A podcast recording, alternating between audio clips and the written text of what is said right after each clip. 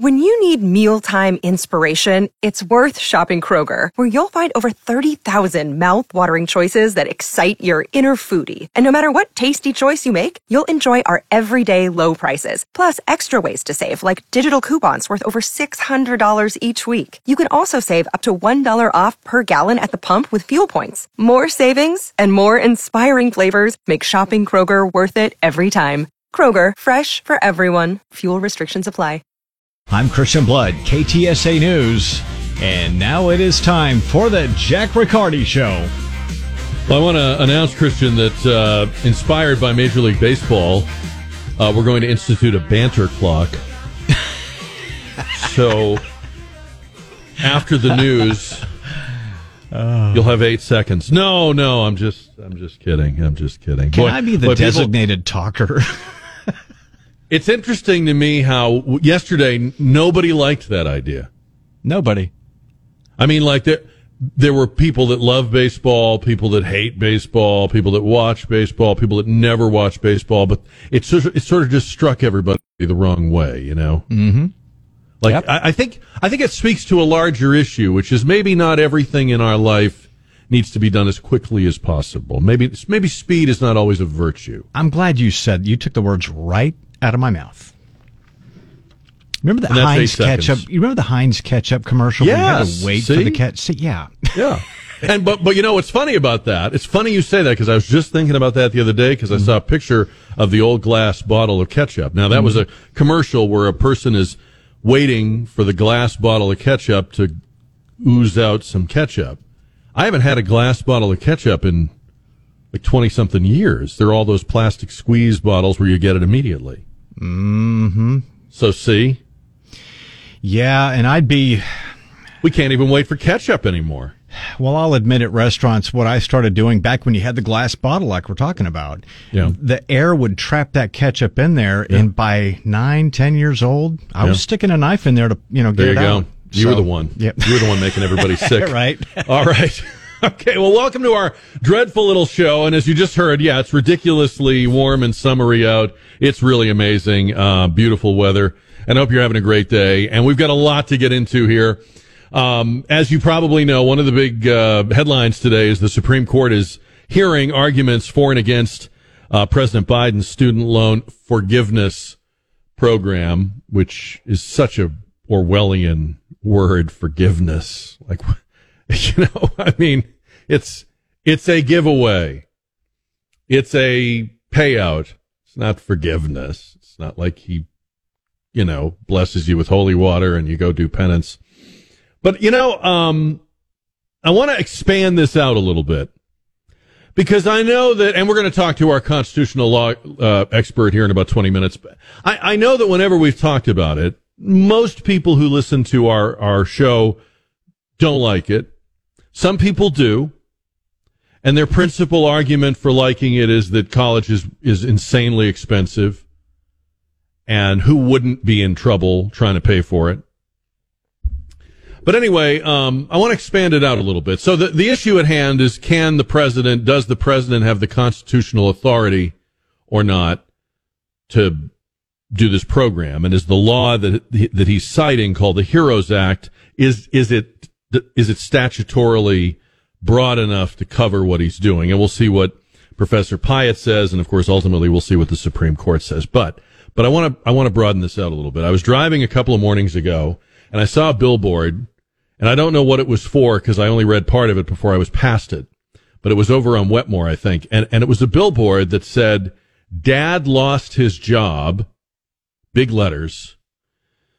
Dad lost his job and now we live in the car.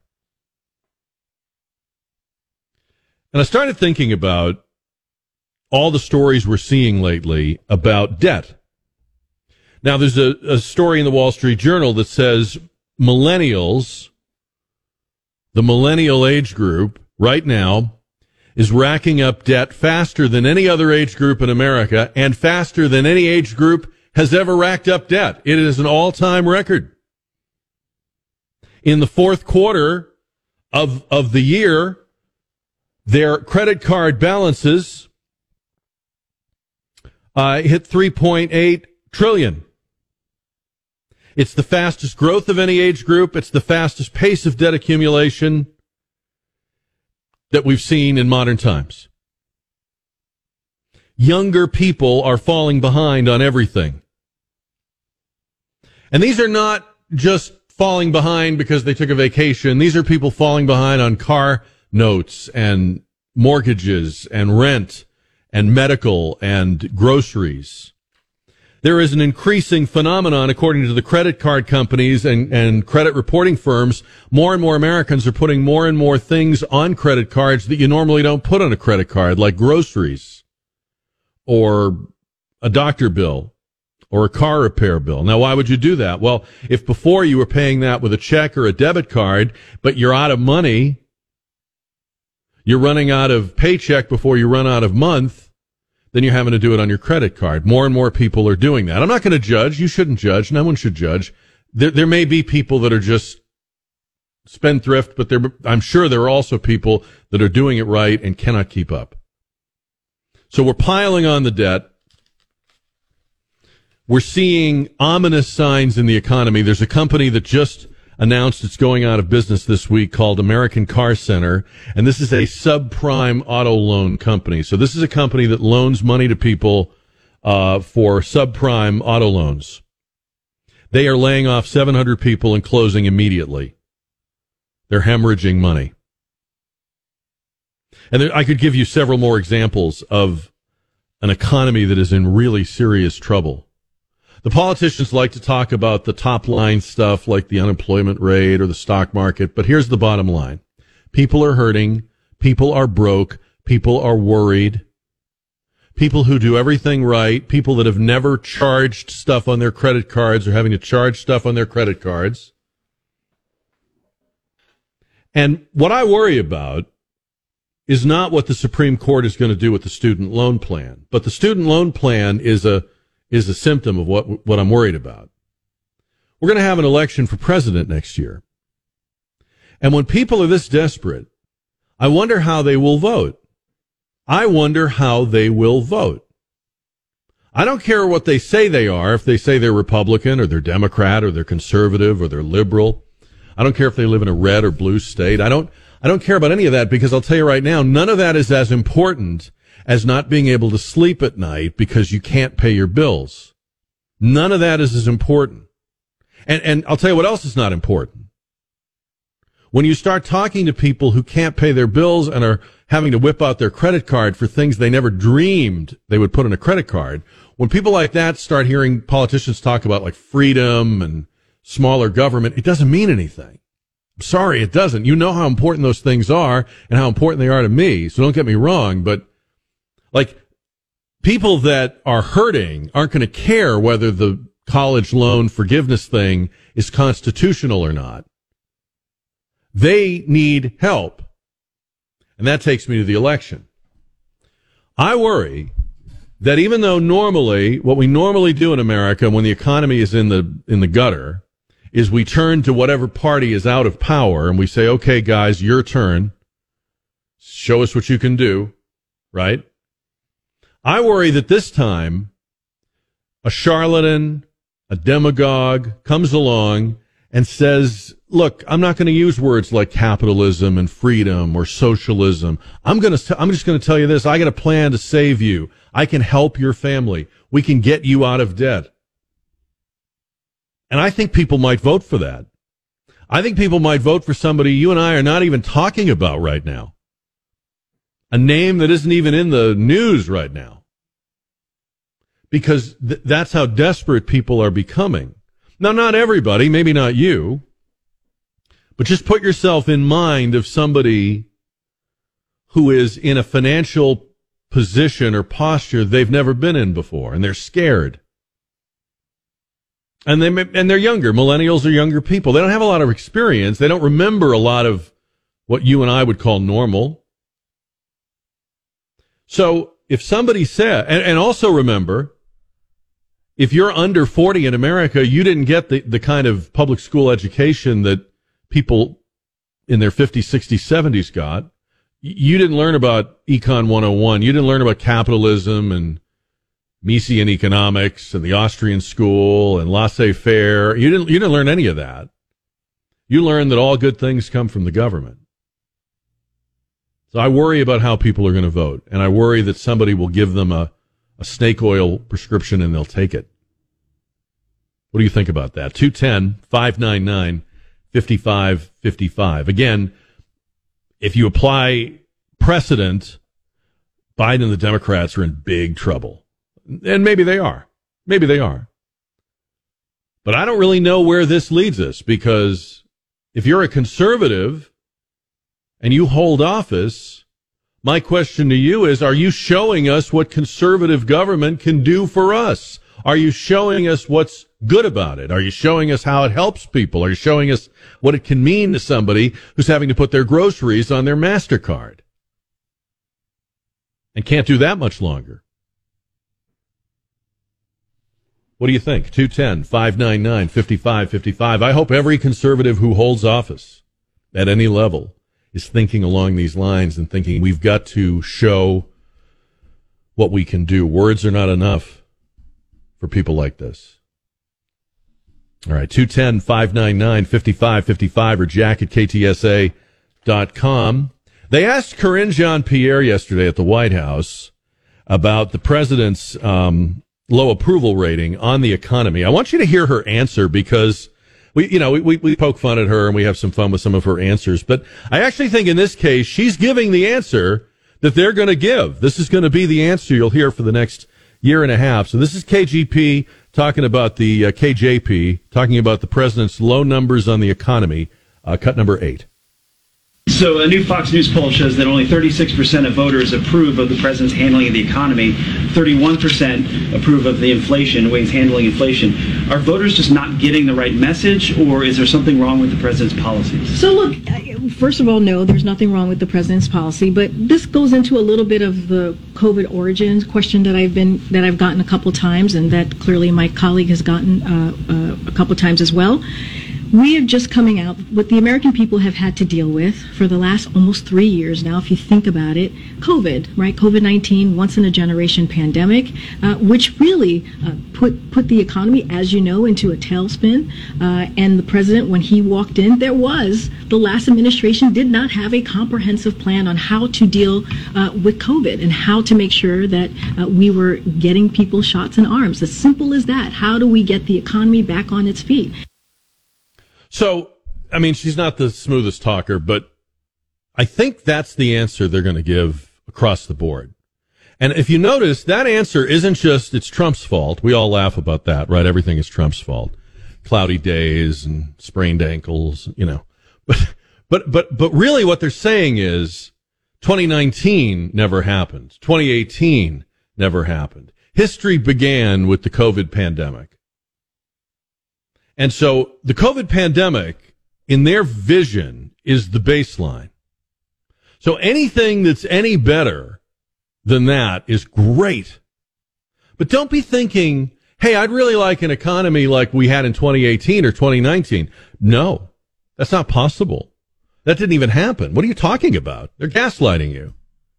Everything is Trump and COVID. History began in 2020.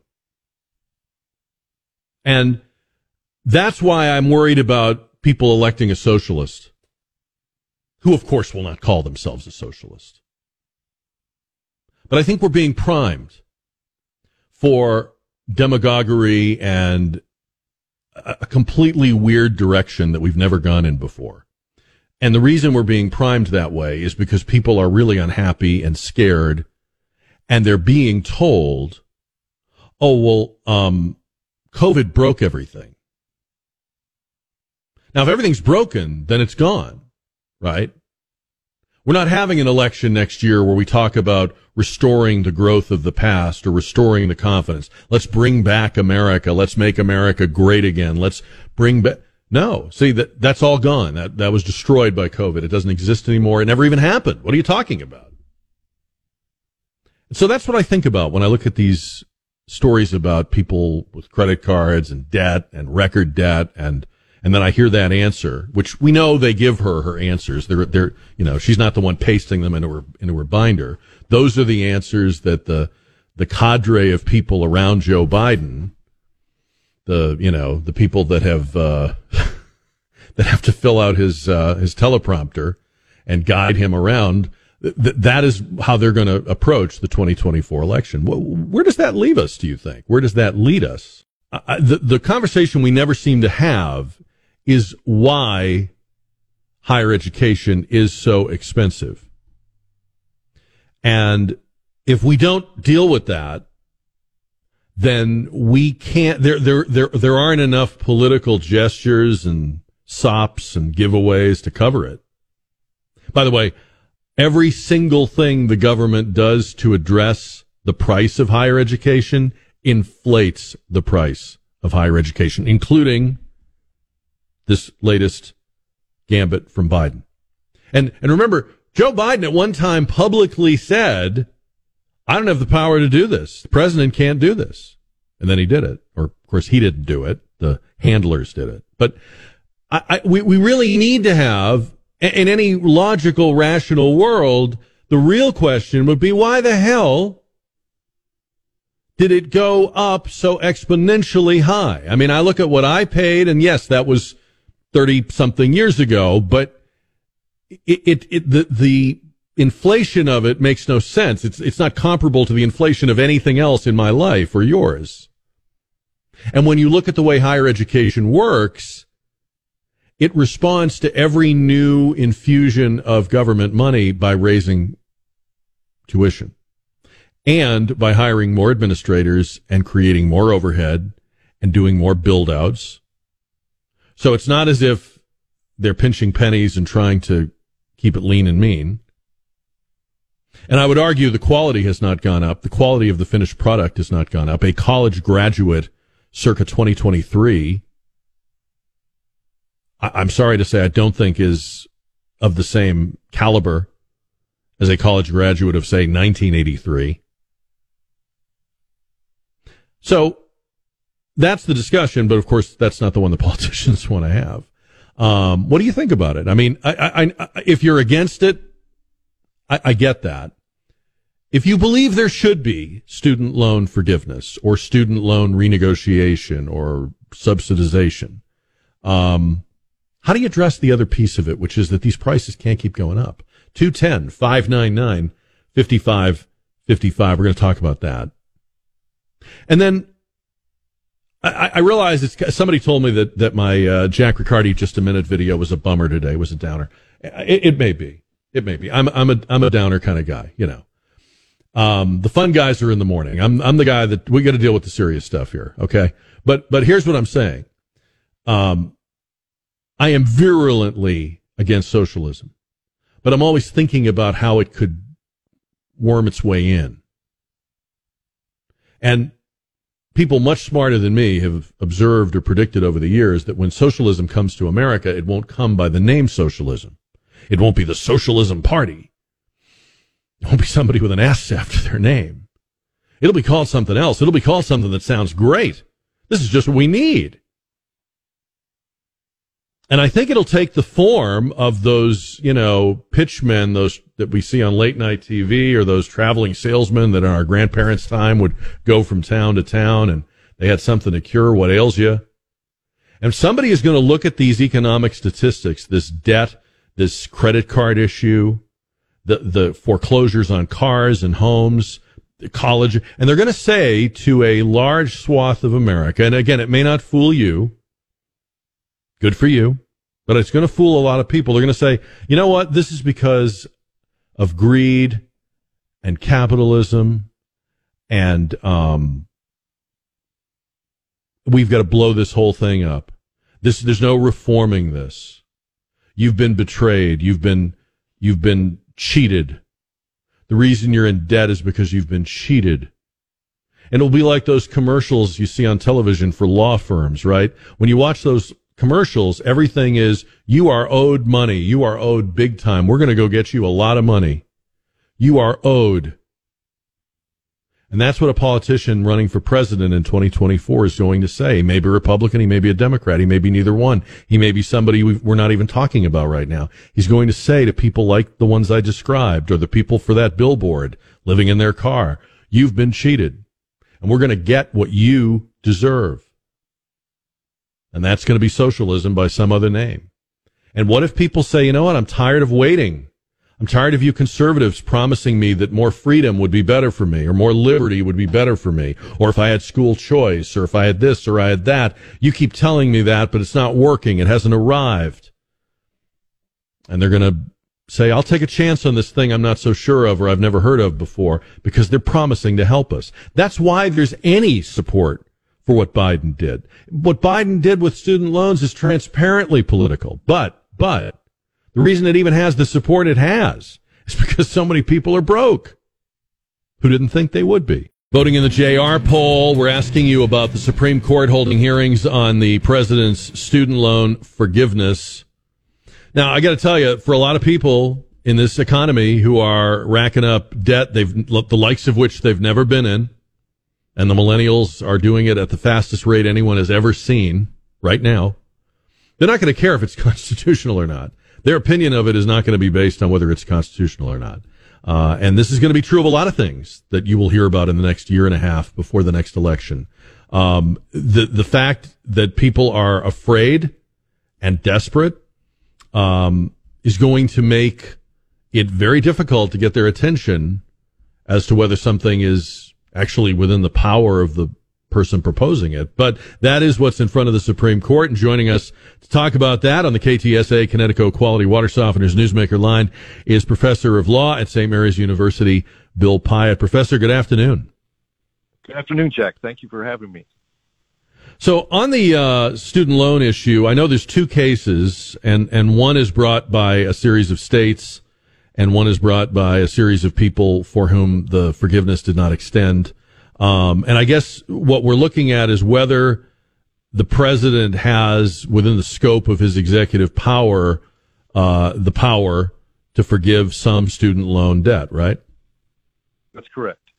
Um, and the reason we're in, in front of the Supreme Court is because there was an act in 2003 where Congress, uh, the HEROES Act, mm-hmm. gave the president power to waive some of the provisions of the student loan program in cases of an emergency.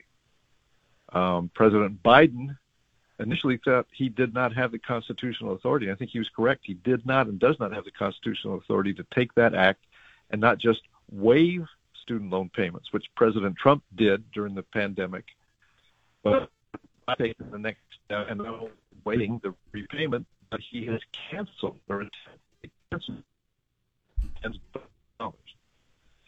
The uh, constitutional difficulty is that Congress has the power of the purse. Congress decides mm-hmm. how to spend the people's money.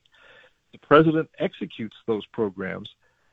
The president does have some power with clear congressional authorization, and I'm quoting Chief Justice Roberts in an earlier case.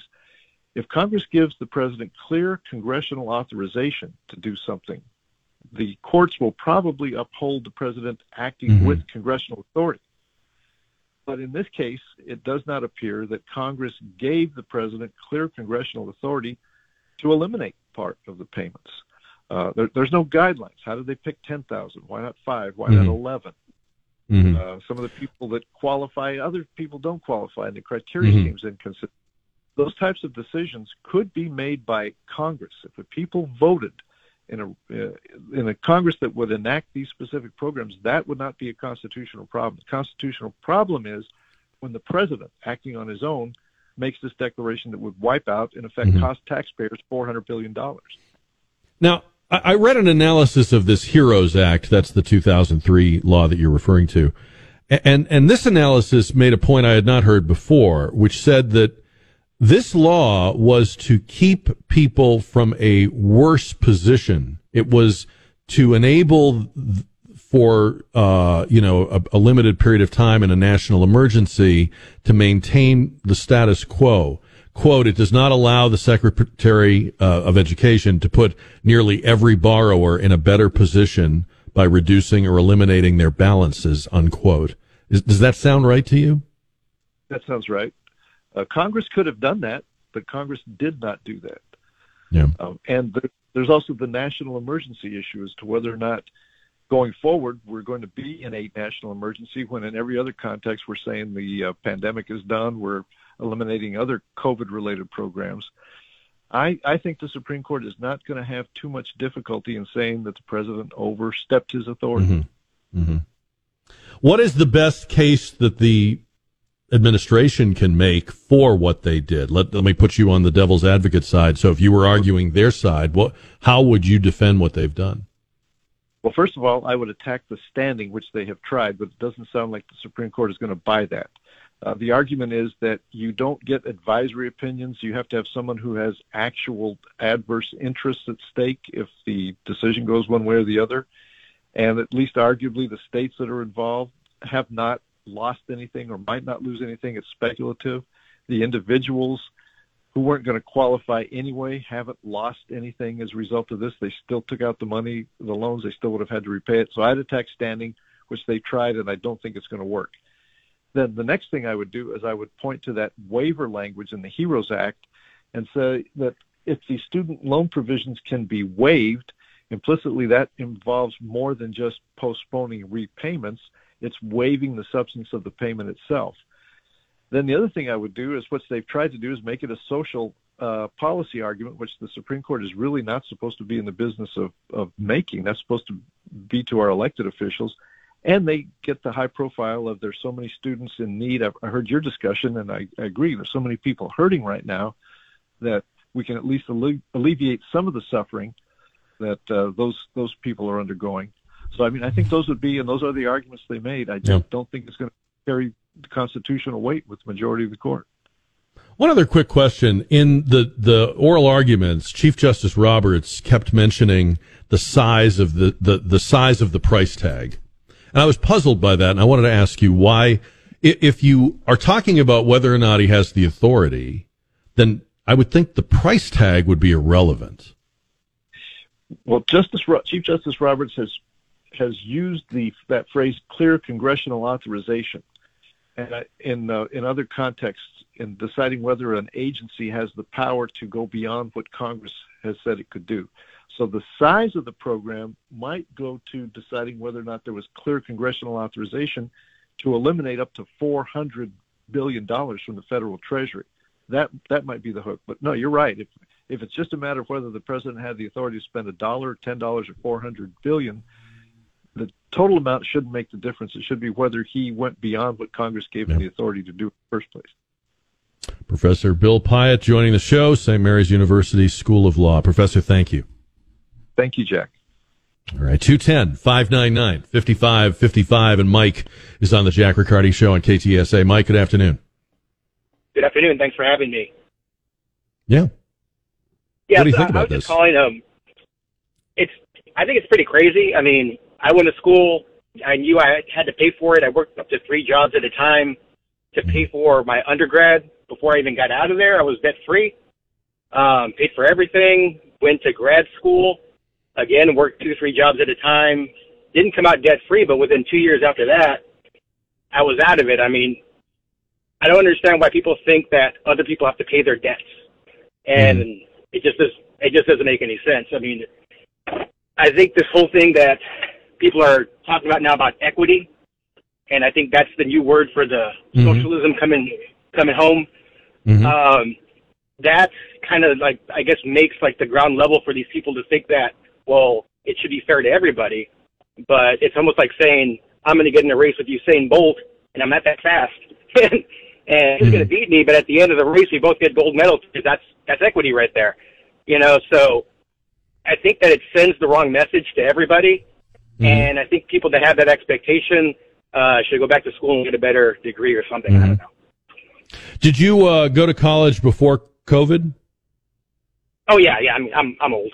yeah, okay. Uh, because that's the other thing I notice. I agree with you about equity, but I also notice that everything now is couched in terms of, well, because of COVID, and, and the message I'm yeah. getting from that is you, you can't have the, the expectations, Jack and Mike, that you guys had before. Th- those are gone. Uh, it's a new world now. It's the, it's the COVID well, world. And, and we have to do this stuff because of COVID and Trump.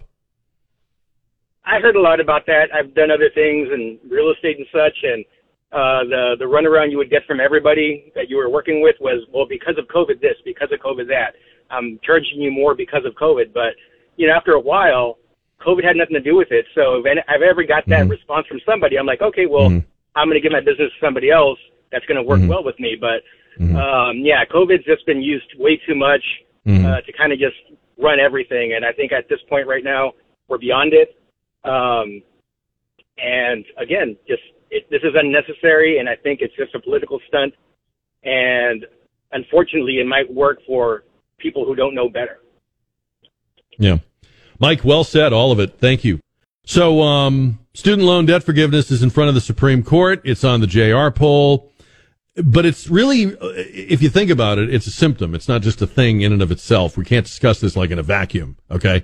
Uh, because it's a symptom of not just the old politicians giving stuff away. You know, it, it also, to me, is part of what I think is going to totally shape the next election, which is that if a large percentage of people, especially younger people with not a lot of life experience, are broke and worried and feel like they can't get out from under, um, th- that puts us in a very vulnerable position for socialism, for demagoguery, for somebody to really run away with that election. And, and, and by the way, this is not going to be an election where you can just sort of throw words around like, you know, liberty and you, you're going to have to, whoever you are, if you want the vote, you're going to have to say, I, I know what to do.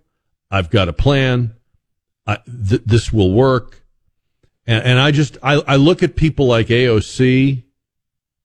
I look at people like some of these far left, uh, big city, uh, machine politicians that we mock and ridicule for how, what, what a cesspool their cities are. But see, these are the people that worry me because, um, they, they can craft a message that is perfect for the people that are worried and broke. And if you're over here as a conservative saying, Hey, free market economics, come on, that's not going to, they don't want to hear it. They want money and they want it now. That's, we, we have not had an election like that in a long time.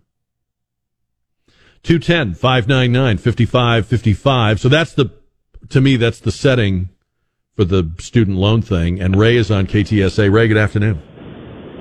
Good afternoon, uh, Jack. First time I ever called, but you are my drive home every day. Oh, I appreciate um, that. My take on all of this would be, well, obviously President Biden has um, violated the Constitution as it takes an act of Congress. Congress has the purse strings. Um, that being said, I also have to agree with you that he's just placating to that socialist, socialist-esque progressive wing of his own party that believes that everyone gets a participation trophy and you are owed everything. You don't have to work for anything. Part of the reason that free market economy you just mentioned is kind of going down the tubes is no one wants to get their butt off the couch and do anything or go to work. And I think that is going to be a problem. And I too have to worry about this next coming election because a lot of these young millennials are going to be voting and have no idea except that hey, if you can give give me something or I can get something from you, you got my vote. And I don't, I don't know if that's fair. I don't know if that's fair, Ray. I don't know if that's fair because I, I think there may be people. I, I, know there are people like you're describing. I know there are. So let's let's put that aside. But I, I think you got to admit there are also people who would never say, I want other people's money or I'm a freeloader or I don't want to get off my ass. But they are working and they cannot keep up and they are falling behind and they are putting things on their credit card. And if somebody was to say to them, Hey, you know, I'm going to take this worry off your plate. You're not, you're not going to have to worry about college anymore. They're not going to say, gee, let me think about that. I want to know if it's constitutional. They're going to be, thank you very much. And so that's, that's how it starts. You take a few more things like that and you could elect a socialist, not in the name socialist, but just somebody who sounds like they're your best friend. And I agree with that. Um, and that, you're right. It wouldn't be called a socialist. It'd be called a progressive. Um, they won't even be called that. It would just be like, this is common sense. You know, people, we can't pay these prices. No one should be expected to pay these prices. Let us help you. Well, but You know, we, we've done it before. We just haven't done it to the degree that I'm worried we're going to do it now. But I mean, Trump and Biden were sending out checks like, like they were, uh, the, you know, Publishers Clearinghouse. And I mean, that, exactly. That should have alarmed us. But people were like, damn, I'm glad to get this money, right? People that were getting that money weren't going, oh, I'm going to shred this because I'm not sure it's constitutional or I'm not sure it's good economics. They, they took the damn money. And I'm just saying there could be a lot more where that came from. Well, the only thing I can say about socialism, having I actually um, had my ex-wife from the former Soviet Union, and I actually lived in Moscow, Russia, for ten years. The people there took the yeah they took all the freebies they could get, but there was that black market that under the under the radar capitalist um, Yeah. society that Yeah. you did whatever you could to get ahead. So Right. I'm hoping not to see anything like that here. Thank you very much for your time. I appreciate Thank you, Ray. the call. Yeah, I'm glad you called, and I hope you'll call again. And thank you for all the listening. I, I got to play a couple of things for you, and just, just it, maybe you can help me understand what the president is talking about here, because I, I don't, I don't apparently I don't speak fluent Bidenese. Um, here's the president uh, at a Black History Month event yesterday, cut number five. I, I, I may be a white boy, but I'm not stupid. I know where the power is. I know where the po- you think I'm joking. I, you know, uh, I know you're not joking. I may be a white boy, uh, but I'm not stupid. I, I, I may be a white boy, but I'm not stupid. You can't make up stuff like this. You couldn't make it up. You couldn't do a, a Saturday Night Live sketch. You couldn't write a movie script. You couldn't tell a joke. Nobody would buy it. Isn't he the same fellow who on the campaign trail said poor kids are just as smart as white kids or something like that? I don't know if he's a racist or not because to tell you the truth, and this may shock you, nobody really knows if someone else is a racist unless they tell you they are. Otherwise, we're all just guessing what's in the hearts and minds of the people around us. But, but the dude has problems talking about race. Can we agree on that?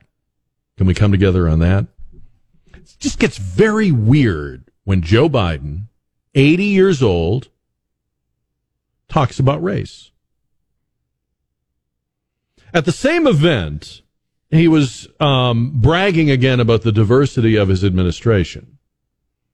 And you have to understand that to get to that diversity, Joe Biden is working with a bunch of people he does not know.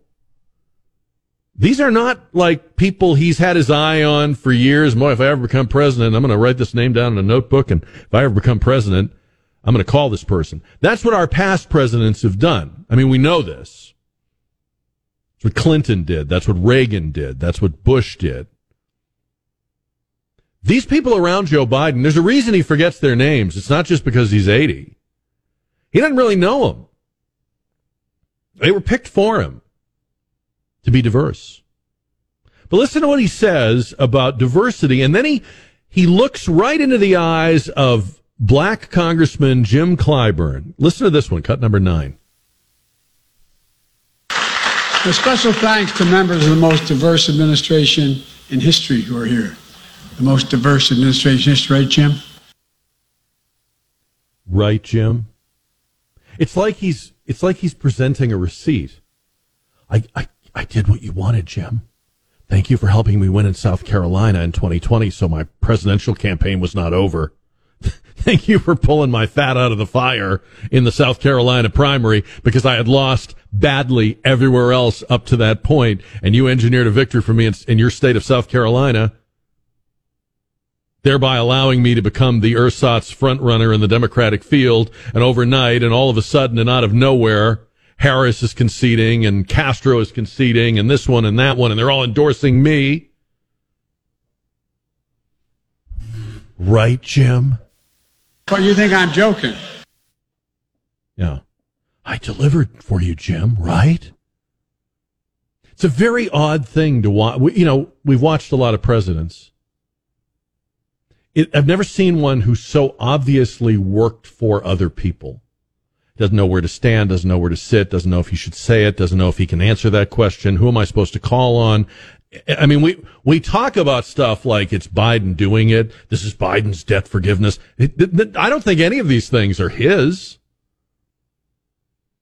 And I think I have good reason to suspect that they're not because he, he's not fluent in the presentation of them. Now, again, allowing for his age, and I'm not in disagreement with those who wonder whether there are some issues, health issues, cognitive issues, but, but I also think, I think I can tell when someone is spinning their own, like, philosophy. You know, even as you get older and you do start to stumble and stutter a little, when you're when you're in your wheelhouse, when you're delivering the stuff that's near and dear to you that you've always believed, there's a certain fluency to that. And he doesn't have it. And when you look at his political career, there's no like this all came out of nowhere. It would be as if the Joe Biden who existed prior to 2019 is gone and somebody who looks and acts just like him was rolled out sometime in 2019 and has this completely different outlook on everything. Everything. And someday somebody will write a book about this because it's, it's fascinating. He became president by turning on everything he had previously been known for and stood for. Tur- he turned on his own record. You think he says mean stuff about Trump? the, the, the harshest attack Joe Biden's ever carried out is the attack Joe Biden has carried on pre 2019 Joe Biden. If that guy ever shows up, he's going to be mad. Right, Jim? Right, Jim?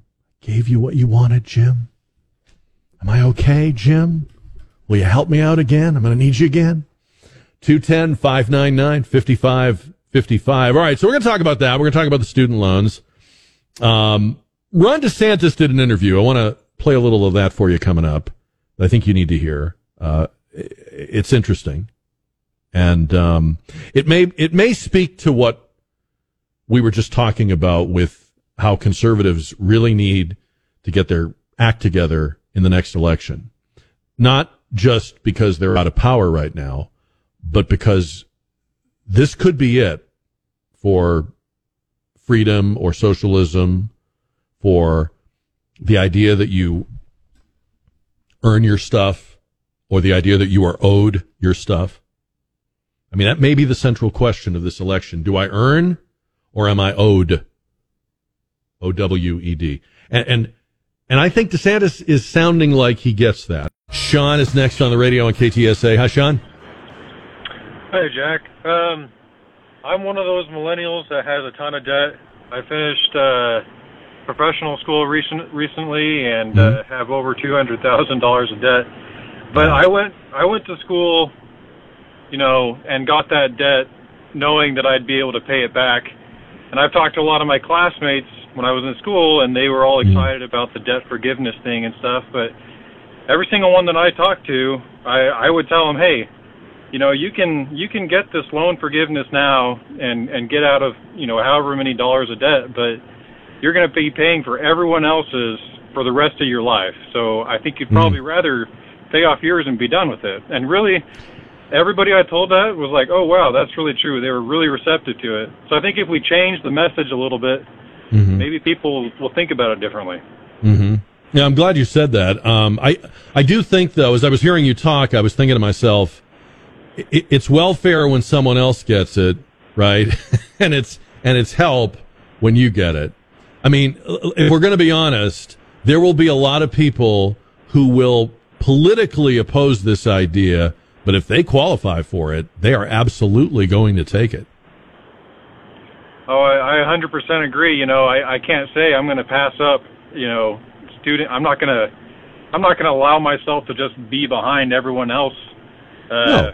for no. the idea Probably not, you know. And then if you extend that to other things, and we were talking about all the other debt that millennials appear apparently are now in, um, I really think we could see two, three, four more of these applied to other areas of, you know, housing debt, consumer debt, car debt, and they'll make the same argument. It's better for the economy. It's better for everyone. We need to get everybody out from under.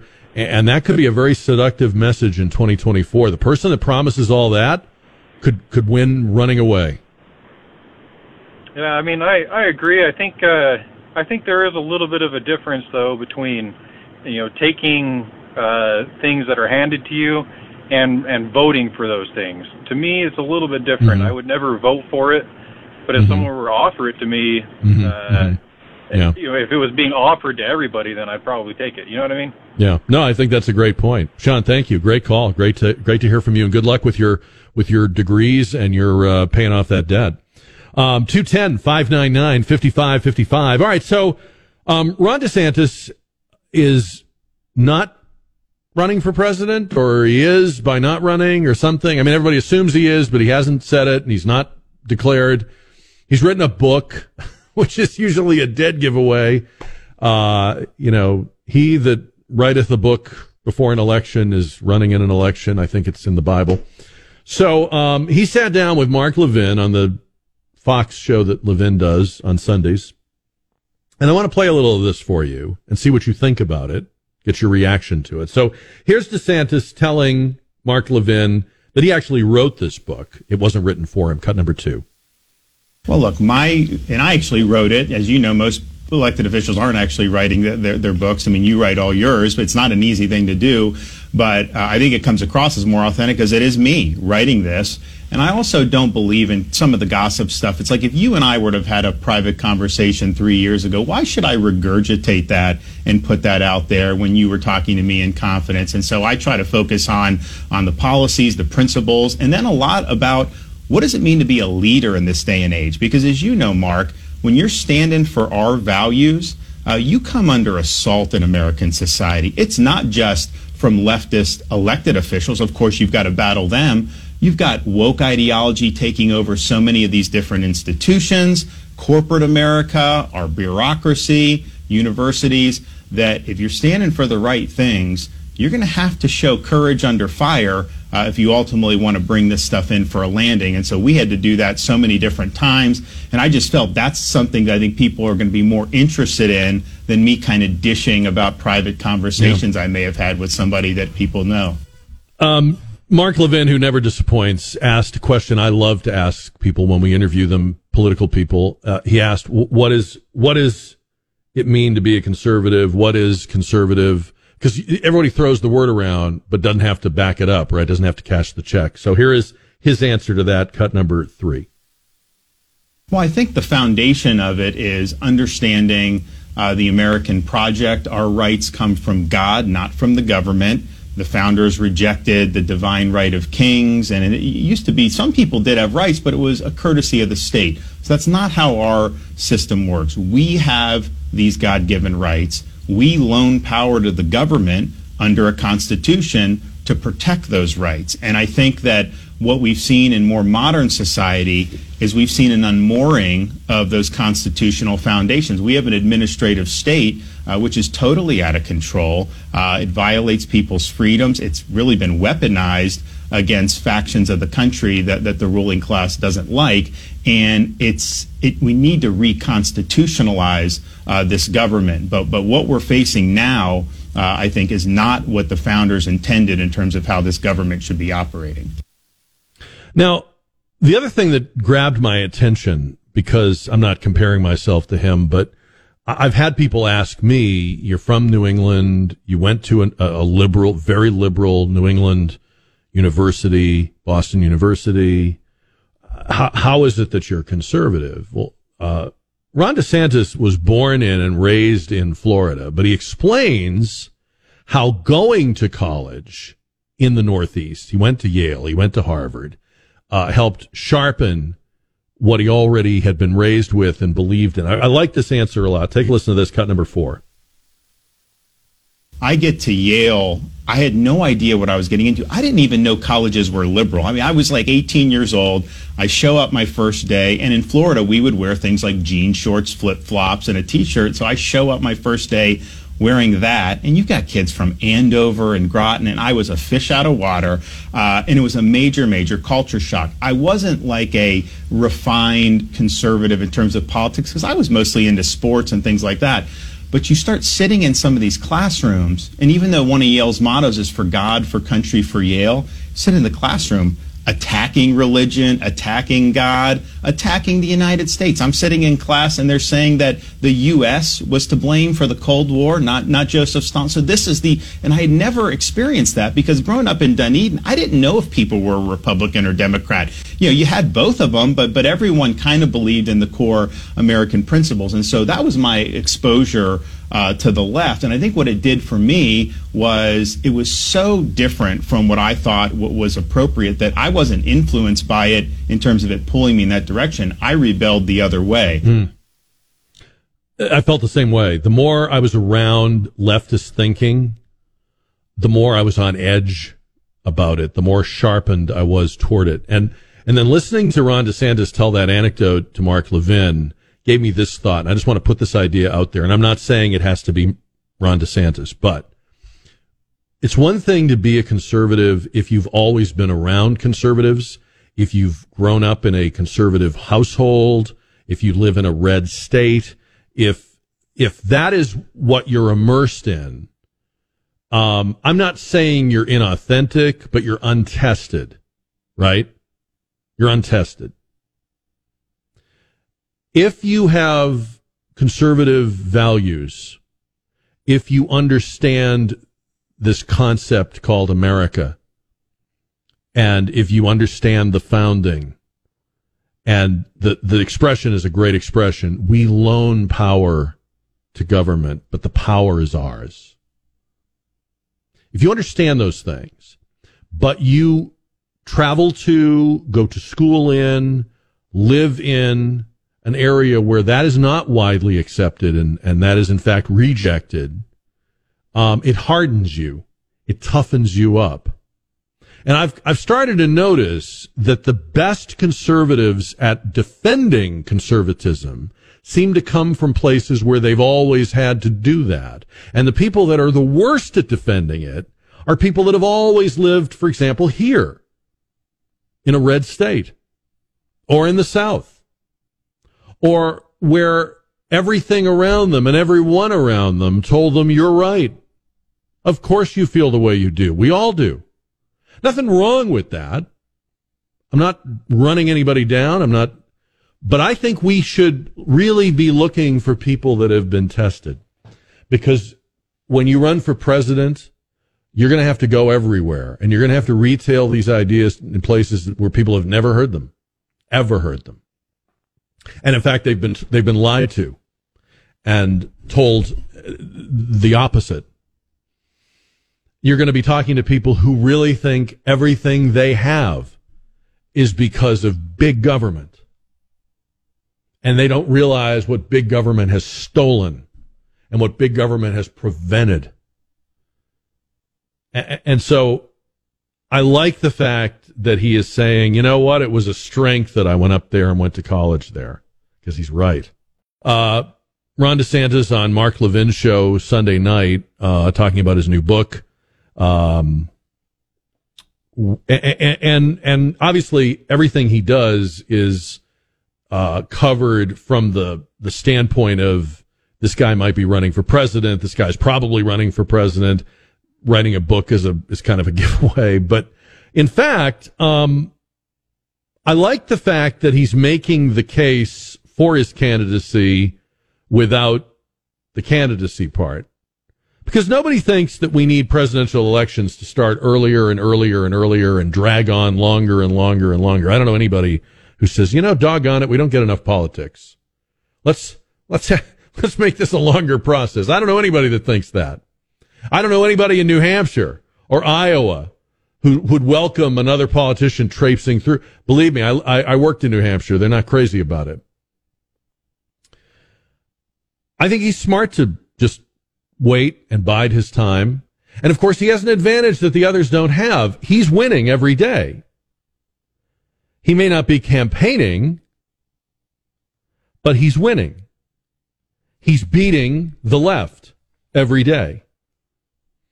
And he's demonstrated that he can stand up to them, not only and win, but he can stand up to them without wilting.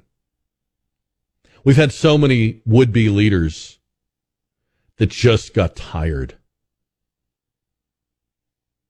And so far, no matter how hysterical the left gets, no matter how unhinged their responses to him,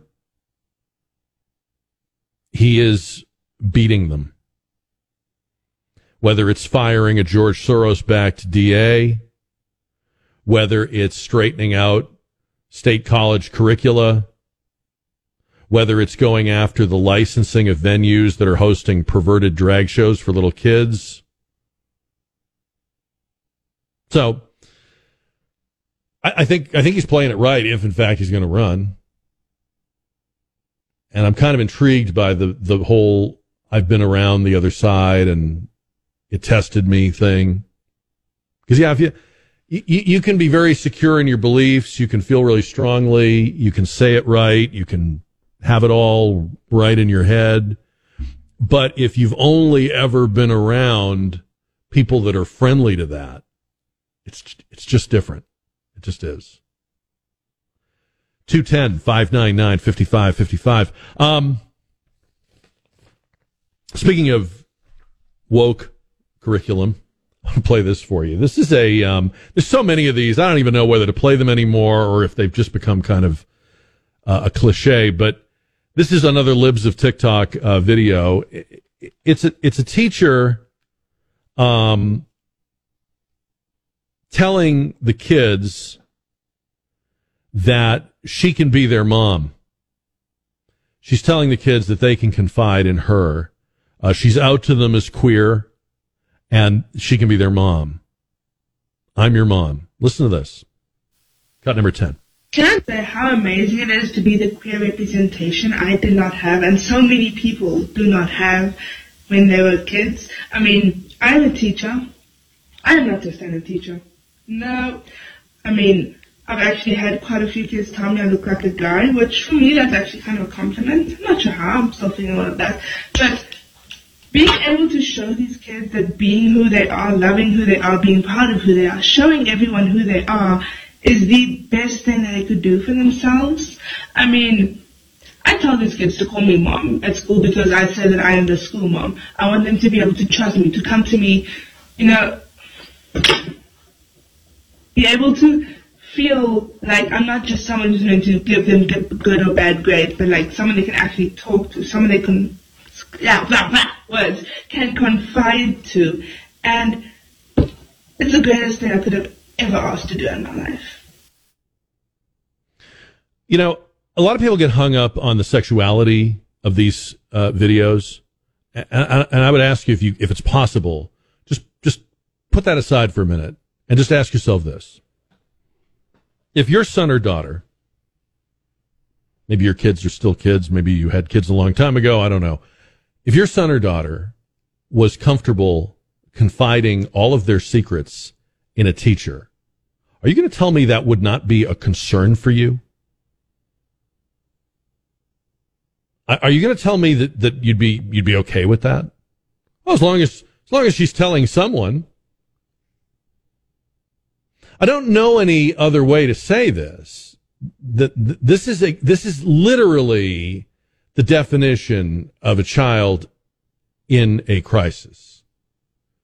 That that child is telling things intimate, private, secret things to essentially a stranger. And, and, and don't take offense if you're a teacher, but you know, you have them for a year, you're a stranger.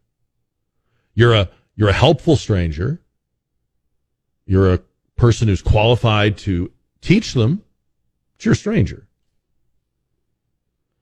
Uh, we spend so much time. We write books. We do videos explaining to children the importance of outside adults behavior and watch for this and be aware of that and don't go off with someone and don't be you know don't don't accept candy and don't go go get in their car and don't go into a room with a closed door and don't. And then somebody in public education is, is talking like this. Isn't it interesting how they never talk about scholastic material? They have no interest in it. They don't talk about what they're teaching. They don't even reference what they're teaching. I, every teacher I know, within five seconds of you meeting them, you know what they teach. I'm a math teacher. I'm a science teacher. On these videos, there's no reference. There's no, you, you can't even tell. Parents are going to go from questioning or being wary of public education to being afraid of it, which is a damn shame because not all of it is bad and there are a lot of great teachers. But what's happening right now is we are not going to maybe have alternative models of education, K through 12 education. We are definitely going to have them. They are springing up fast. The transition to it is happening faster than anyone could have expected or predicted. The most optimistic supporters of homeschooling, when we started doing homeschooling shows uh, on our show back 20 or more years ago when it was still a new thing, you'd have to, you'd explain to the audience what it even meant. And we had homeschool parents on. I remember we did panels with, with uh, parents and their kids. We'd have them in the studio. We'd have them around the mics and we would, we would let people hear how it worked and hear how the kids sounded so put together. And it was, and it was new to a lot of people. In their wildest dreams, the advocates of homeschooling could not have imagined or predicted how fast this is going to come down. And in the end, it's not going to be reformers or advocates for homeschooling that will do it. It's going to be the teachers who can't shut up. Can't shut up about how happy they are, how important it is that the children tell them their secrets, that the children confide their gender identity, that they have secret pronouns only used in the classroom. They even have different names used in the classroom. And it's almost like cosplay. You know, I'm playing with your kids. I'm, I'm entertaining my fantasy, their fantasy. And then when their life implodes, collapses, I've moved on. I'm not there. I don't have to pick up the pieces because that's the thing about it. That's the thing. These teachers who ask, what do parents have? You, I have a degree. What do parents have? Parents have responsibility for the entire life of the child. You have them for one year.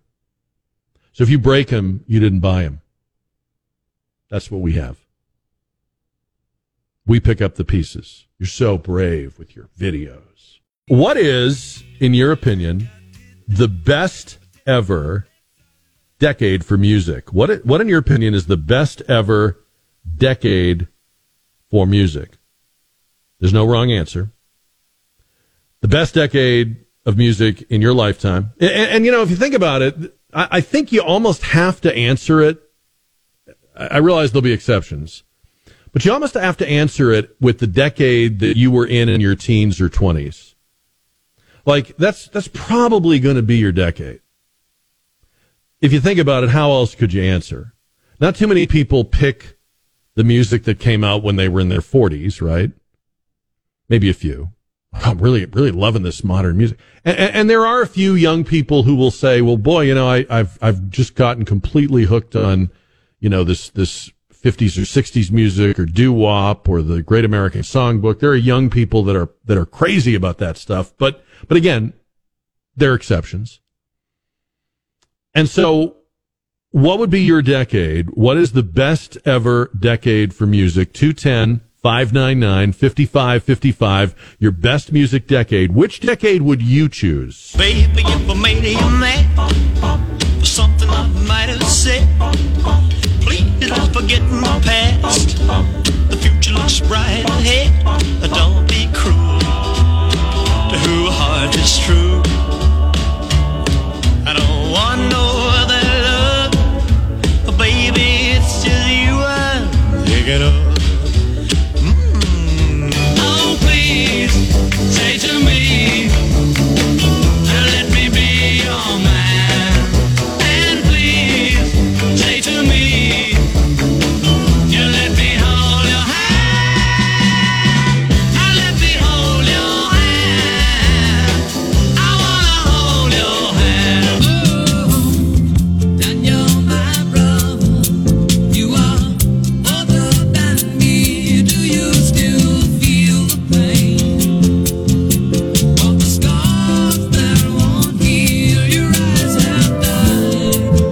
Right, what's your decade? 210 599 5555. People have been voting on Facebook all afternoon long, and I'll get to some of those here coming up. Uh, but right now, our phone lines are open. Your best ever music decade. I, I think for most people, it'll be the decade of their teens or their 20s. You, you tend to, that, that music tends to hit you the most, hit you the hardest, stay with you the longest. Um, but you may be an exception to that. Um, for me, for example, for me, it's the 80s because that was my teens and 20s decade. And, um, I, I just, uh, I never get tired of it. It had so many different facets. There were so many different sounds in the 80s. Um, and, and I think it was a very prolific, uh, decade for music. Um, so I'd say 80s. I would say the 70s second because Betsy on Facebook made a great point. She said, you know, if you think about 70s music, it, it, it literally never fades. It has never gone out of style. It has never gone off the radio. It has never gone out of the, off of the radar. You know, it's, and, and, and if you think about it, 70s music is now 40 or 50 years old. When in our history has there been 40 or 50 year old music this current? It's just, it's, it's a tribute to that decade that the music does not fade. I would say 80s first, 70s second. What would you say? 210 599 5555. Your, your, your best decade for music. Terry is on 550 and 1071 KTSA. Terry, good evening. Good evening. How are you? I'm good. What would be your decade? Well, my decade would be the 70s for me, but then but then you have a I have a different genre that runs in there because I really got into country music after Mhm. the 70s. Mhm. And I would say the 80s when it comes to country music it's the 80s, but Hmm. the 70s was um was my I that's where I grew up, just like you said. Yeah, yeah. Now, who were the artists in the 80s that kind of put country on the radar for you? Like, who, who converted you to that? And you know, now I'm thinking about it. My son was born in, you know what? It might have been the 90s because I'm thinking George Strait, Alan Jackson, and all of them. Yeah, there you go. Maybe Garth Brooks. Yeah, yeah, yeah, yeah, yeah, exactly. Yeah, yeah. I'm thinking that might be, that might be, well, maybe late 80s and 90s. Don, does that sound right? Yeah. You know more about country music, Don. Does that sound right? Yeah, George Strait basically uh, started out early 80s, actually. So So it, it could be looking 80s and the 90s, right? So it could Yeah. be 80s. Yeah. There you go. Hey, Terry, that's a great answer. I like it. Thank you very much. Uh, Terry says mainly the 70s, but for country music, the 80s and 90s. 210 599 5555. Mona Lisa, Mona Lisa, men have named you. You're so like the lady with the mystic smile.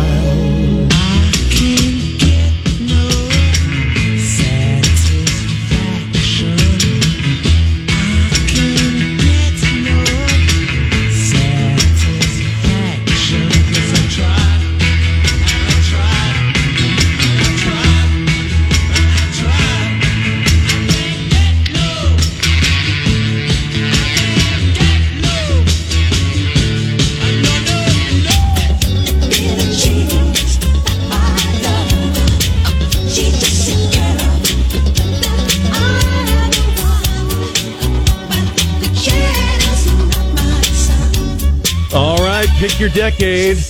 What's it going to be? Which is the best ever decade for music in your lifetime, in your opinion? Which decade do you choose? 210 599 5555. You're also voting on Facebook, getting a ton of answers on Facebook. I'll tell you coming up which decade is running away with it right now on Facebook, by the way. Penny is on the radio. Hey, Penny, welcome to the Jack Riccardi Show. What's your decade? I have two decades because I am one who listens to all genres of music. Hmm. Um, my decade for pop music was the 70s, and my Mhm. decade for rock mu- or pop music was the 80s. Um, I mean, I mean, uh, country was the 80s. Okay. I got that So backwards. pop music, pop music, the seventies, country And music, country in the the eighties. Okay. And I wanted to let the lady know who also had two two uh, decades that George Strait had his first smash hit in 1981 with Unwound. There you go. I was There a you go. country music DJ at the time, and so I kind of grew up with George Strait and their you know, playing his songs. Nice. So eh, You know what I you know what I think, Penny? I don't know if I'll make people mad saying this, but I think starting in the 80s and 90s, country music started to sound a lot more like pop music, and that's I'm not surprised that a lot of people swung into it then, you know. Right, right.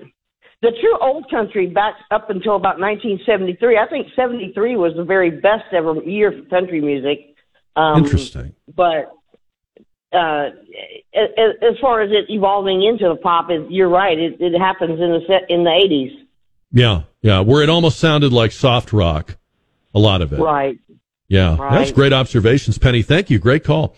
Um, but we are going to make you pick one decade. So I don't want to get into this whole splitting it up and all. Just pick a decade. It can be any kind of music, but what's your best decade for music? 210 599 5555. Uh, any decade and any reason. I, I my, th- my working theory is you're probably going to pick the decade in which you were in your teens or 20s that seems to be the way this goes, and we've done this before, but you tell me. Um, on Facebook, not to uh, not to influence the outcome. This is like exit polling, you know. On Facebook, the 70s are running away with it, running away with it. But what's yours? Phone lines open now 210 599 5555. Mark's on the radio. Hi, Mark. Hey Jack, um, I'm going to go with the '80s, but uh, and I I admit I was, was all of my teen years happened during the '80s, so uh, I'm guilty of that. But I think that another reason, I mean, the '80s had so much so much good music because it was the early days of punk rock, new wave, metal, and rap music. Uh, those all kind of started in the '70s, but they got a lot bigger in the '80s, and then Yep. on top of that, we had pop, you know, big pop names like Michael Jackson, Prince, Madonna, Phil Collins. Um, And then on top of that, we had um, some of the older acts like Rolling Stones, Paul McCartney, Elton John, Billy Joel. They Mhm. had tons Still of hits. strong, yeah. Lot of, lots of, they were they were big. They had a lot of hits in in the '80s. And then we had you know Van Halen was a great rock band. Journey. I think it was You know, you're dancing all variety. you're dancing all around the biggest thing of all. You're, you're you've everything you said is true. You're dancing around the biggest influence of all, though, which I think is MTV. Yep. Yeah. That Because that was MTV brought that. Our our parents did not have the ability to get as intimate with and familiar with the musicians they listened to as the children of the 80s did with MTV. It, it, it instantly made either new favorites or it made your favorites people you knew. You knew what they looked like. Um, I, I, I don't think you can, and of course it, it literally made hits. I mean, there were, there were songs that didn't become hits on the radio. They became hits on MTV and then, and then radio picked them up. But Mark, I, I think you make a good case for the 80s. Thank you, sir. Uh, what would be your decade? 210 599 5555. I- I- And, and just out of curiosity, when you pick your decade, tell us, you know, around what age you were in that decade, because that will, that will tell me if this theory is right. I, I, I tend to think people pick their teenage and early 20s uh, decade, which is what I did with the 80s. Uh, Javier is on the radio, Jack Riccardi Show. Hi, Javier.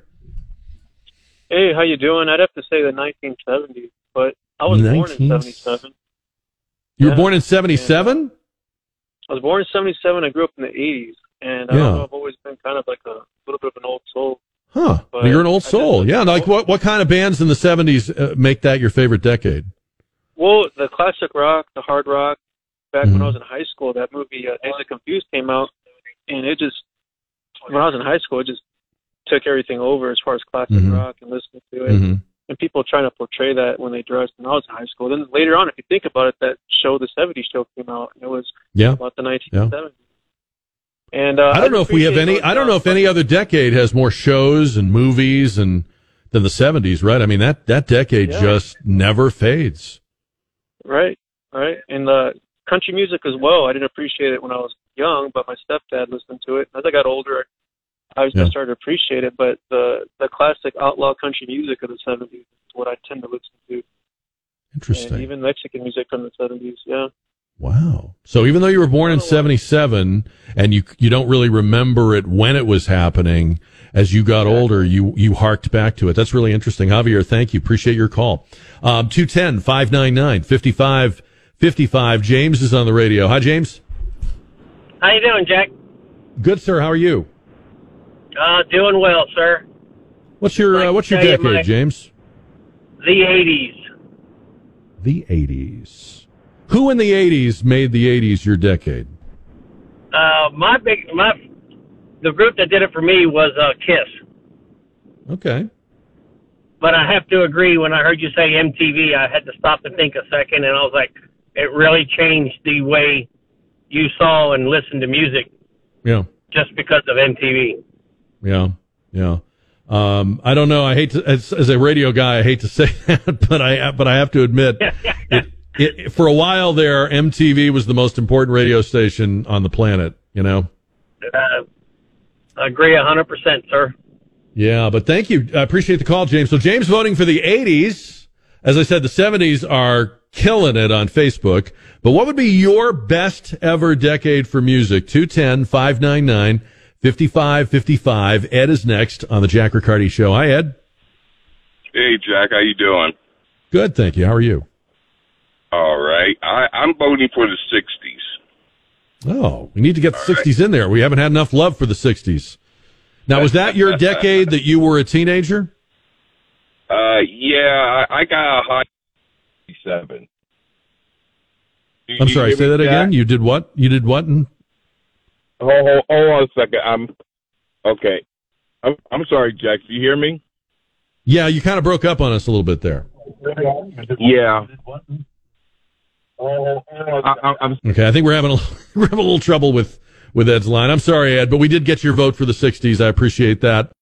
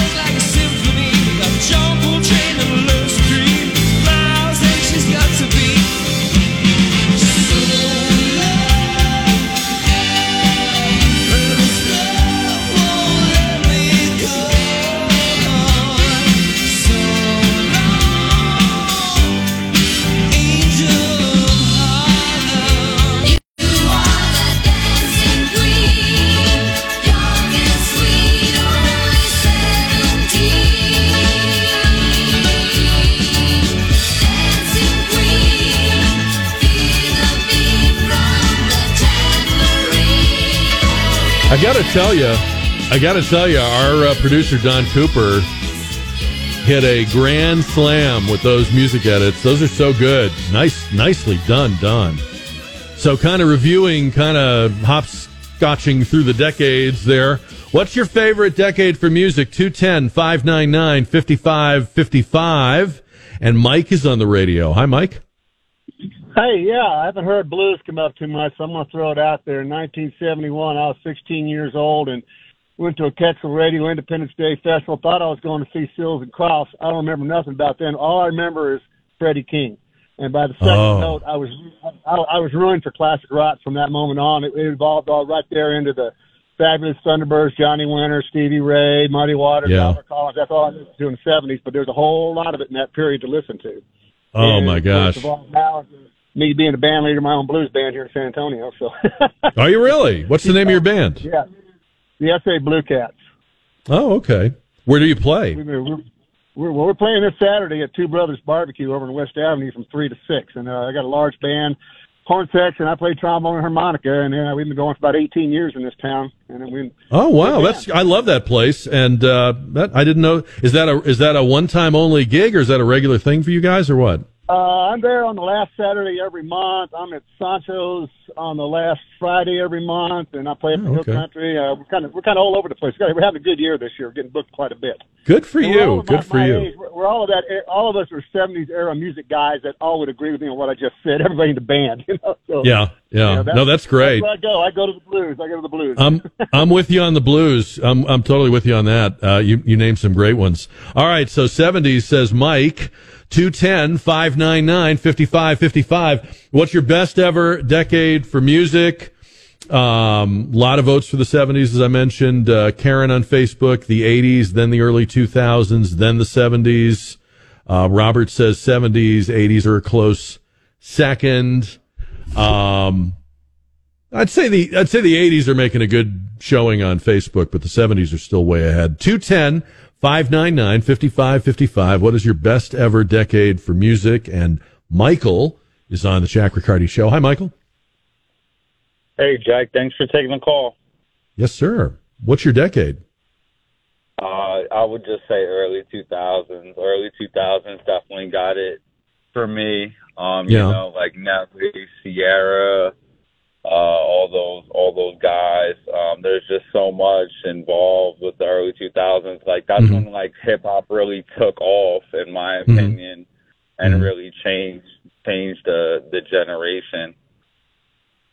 And I, I never know what like to call that. For, what do you call that first decade of, of the 2000s? Do you just call it the 2000s or the the double zeros or what do we? Well, you have you have to you have to separate it into two decades, right? Like the early 2000s and the Right. late 2000s, and that's Yeah. kind of how you have to separate every decade nowadays. Like you have the early 2010s, and then you have the late Yeah. 2010s. Yeah. And I There think you that's go. how we're gonna be looking on it. Uh, furthermore, within every decade uh, moving forward. Okay. But thanks for taking the call, Jack. Yeah, thank you. Appreciate the, call. Appreciate the listening, Michael. Um, Lawrence says uh, the '90s, hands down, all genres of music were listened to by crossover audiences.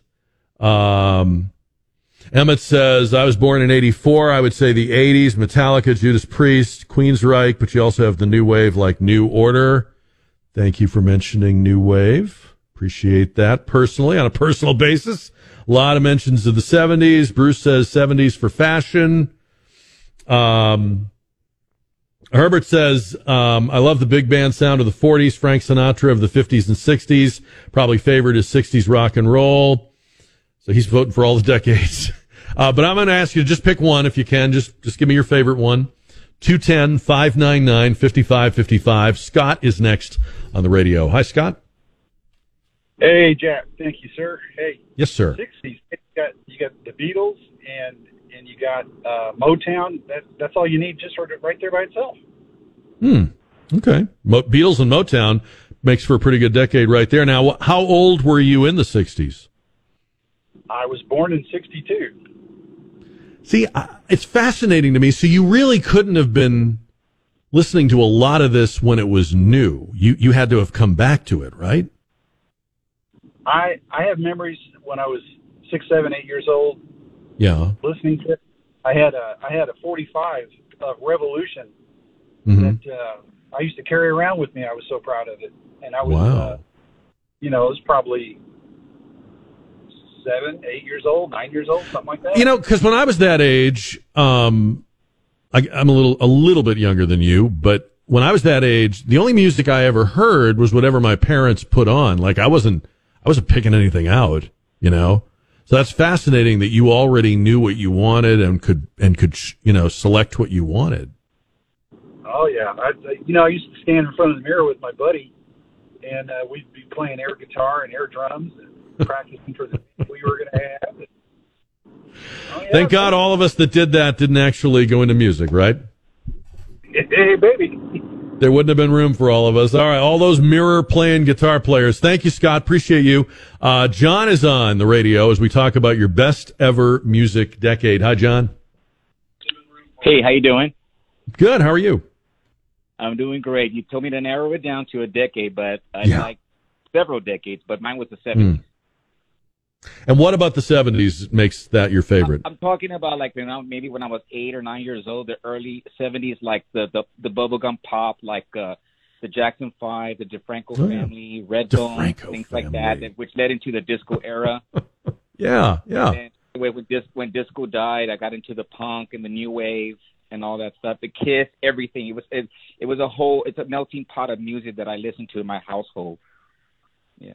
I do love I do love disco. My first radio station I ever worked at was a disco station, and I've never. It was the first first time I really ever played music as a disc jockey, and I just I've loved it ever since. And I and I really feel like um, I don't know how you feel about it, John, but I I, I kind of feel like um, it never for people that love it. Disco didn't die. It it died in the Never did. popular culture, but I I still listen to it, and I'll bet you still do. Mm, Oh yeah, I have so many records of that era. It's it's uncanny. I mean, I have I've got to have like a million records. Uh, I just love the music. I like all kinds of music, but that's my era, the of Yeah. time when I was going to high school. I mean, if you weren't listening to rock, Peter Frampton, Kiss, you were listening to Donna Summer or the Con Funk Shun or Parliament and things like that. I grew up in a melting pot of music. Yeah, you got some good taste there. I like all that stuff you're mentioning. Very good. I like all that. I even have you ever heard of Dr. Buzzard's original Savannah band? Of course I have. Okay, I got into that. I, I used to dress up like the '40s and stuff. I used to wear the pants and everything. It, it was it, it was an it was an extravaganza for me. You Yeah, know? it was yeah. it was awesome. I'm not wearing the pants anymore, but I'm with you on all the other stuff for sure. For sure. Yes, I bet we could I bet we could merge our record collections. John, thank you. Good to hear from you. Um, and thanks to everybody that called on this. See? Heartbeat. It's a love beat. The Franco family. They were like the Jackson Five, only not. Yeah, I knew you would find that, Don. I knew. I said the minute the minute John mentioned the DeFranco family, I said Cooper is going to find that thing. like, I, I knew. Like it was like a KTEL Oh, commercial, right? it's That- I always remember that from. Wasn't that on one of the KTEL? Yes, it was. commercials. Probably on Like, every you know, KTEL album, in fact. I think Uh, I think they were very period. big on KTEL. Yeah, I don't know what that says about them, but they showed up on a lot of KTEL. It's hard to be All a right. foregone con- conclusion, is it? oh boy. Uh, I'm not saying you're predictable, but I knew you would do that. And by the way, awesome job with the edits. Those were really, those were really good. I'm glad you did that. they were fun to I- do. That would be that was that would be beyond me. So thank goodness you're there. Uh, thanks to everybody that voted. in a quicksand and I'm starting to sing. I need someone to help me, but I don't know which way to turn. I know I don't have much of a choice. I'll go out of my mind or into the night. On 550 and 1071 KTSA, uh, this half hour we'll have the results on our poll question. And in fact, kind of in a way, we've kind of had two sets of voting going on today because we have the actual JR poll that we always have that runs all through the show. But we have had so many people weighing in on the music decade that I'm going to tell you which decade won that uh, and how they ranked uh, coming up uh, in about eh, like 15 minutes. So I always debate whether or not we should play this or something like this on the air because it's not for everyone, and I acknowledge that. But man, th- these guys uh, at at Comedy Central's South Park just when they aim at something, they don't get close. They hit the bullseye. So they've made one of the kids in the show, Eric Cartman, uh, they've decided that he is coming out as trans. Remember, we told you the last time we talked about South Park, it was because Harry and Meghan were offended. Okay. Well, th- th- here they are again. And just imagine the meltdowns that are going to ensue. But, but again, they're And- right and- on target with this depiction of Eric coming out as trans. Take a listen to this. You all pushed me to this! What the hell do you think you're doing? I'm going to the potty. This is the girls' bathroom! Alright, I need to tell you something, Wendy. I'm transgender. What? Did you notice the bow? I'm not comfortable with the sex I was assigned at birth, so I'm exercising my right to identify with the gender of my choice. Now get out of my way, I have to take a shit. Ah. Get out of here! Don't give me more issues than I already have, Wendy. Oh, wow, this is nice in here. The girls' bathroom's a lot cleaner than the boys'. What the hell is that? Cartman is using our bathroom! Dude, this is awesome. I should have used the girls' bathroom a long time ago. Hey, I'm gonna tell on you. It's okay, Red. I can take a shit here. I'm a dumb chick, too. I want to know just what makes you think it's okay to go inside the girls' bathroom. Because I'm transgender. I looked it up. That means I can use the girls' shitter. You are not transgender, Eric. You don't even know what that means. I looked it up. That means I can use the girls' shitter. You are not transgender, Eric. You don't even know what that means. Yeah, huh? It means I live a life of torture and confusion because society sees me as a boy, but I'm really a girl. All right. Well, if you identify yourself as a girl, you must find yourself attracted to boys. Is that right? That's actually not true. I can be transgender without it having anything to do with the gender I'm attracted to. Check the state bylaws. All right. Listen, Eric. Erica. Listen, Eric. You must know why we can't have you in the girls' bathroom. All I know is I'm transgender, and you can't make me go to the bathroom with the cisgenders. With the what? Cisgender. It's the politically correct name for people who aren't transgender. If you identify with the sex you were born with, then you're cis. But then cisgender is just normal. Saying normal is extremely offensive to people who aren't in that group. Trust me, you don't want this hot potato. Just let him use the girls' room. But this isn't a hurting, confused child we're talking about. This is Eric Cartman. Nobody else is gonna know that. You better just give him what he wants. So Eric Cartman just has us in some kind of bathroom checkmate? Actually, it's more like a royal flush. Mm. Yeah. I mean, I know it's a cartoon. I know there's real life and then there's cartoons. I, I'm I'm aware of the difference, but but I I, I kind of think that's the the nub of the situation right there. I mean, don't you think somewhere in America, maybe with more realistic voices, that's pretty much been the conversation somewhere in a in a principal's office or a district office or uh, a, a parent teacher meeting or something. That's that's the gist of it. You have to let me do this, and the schools are saying, you know, we're better off if we just let them.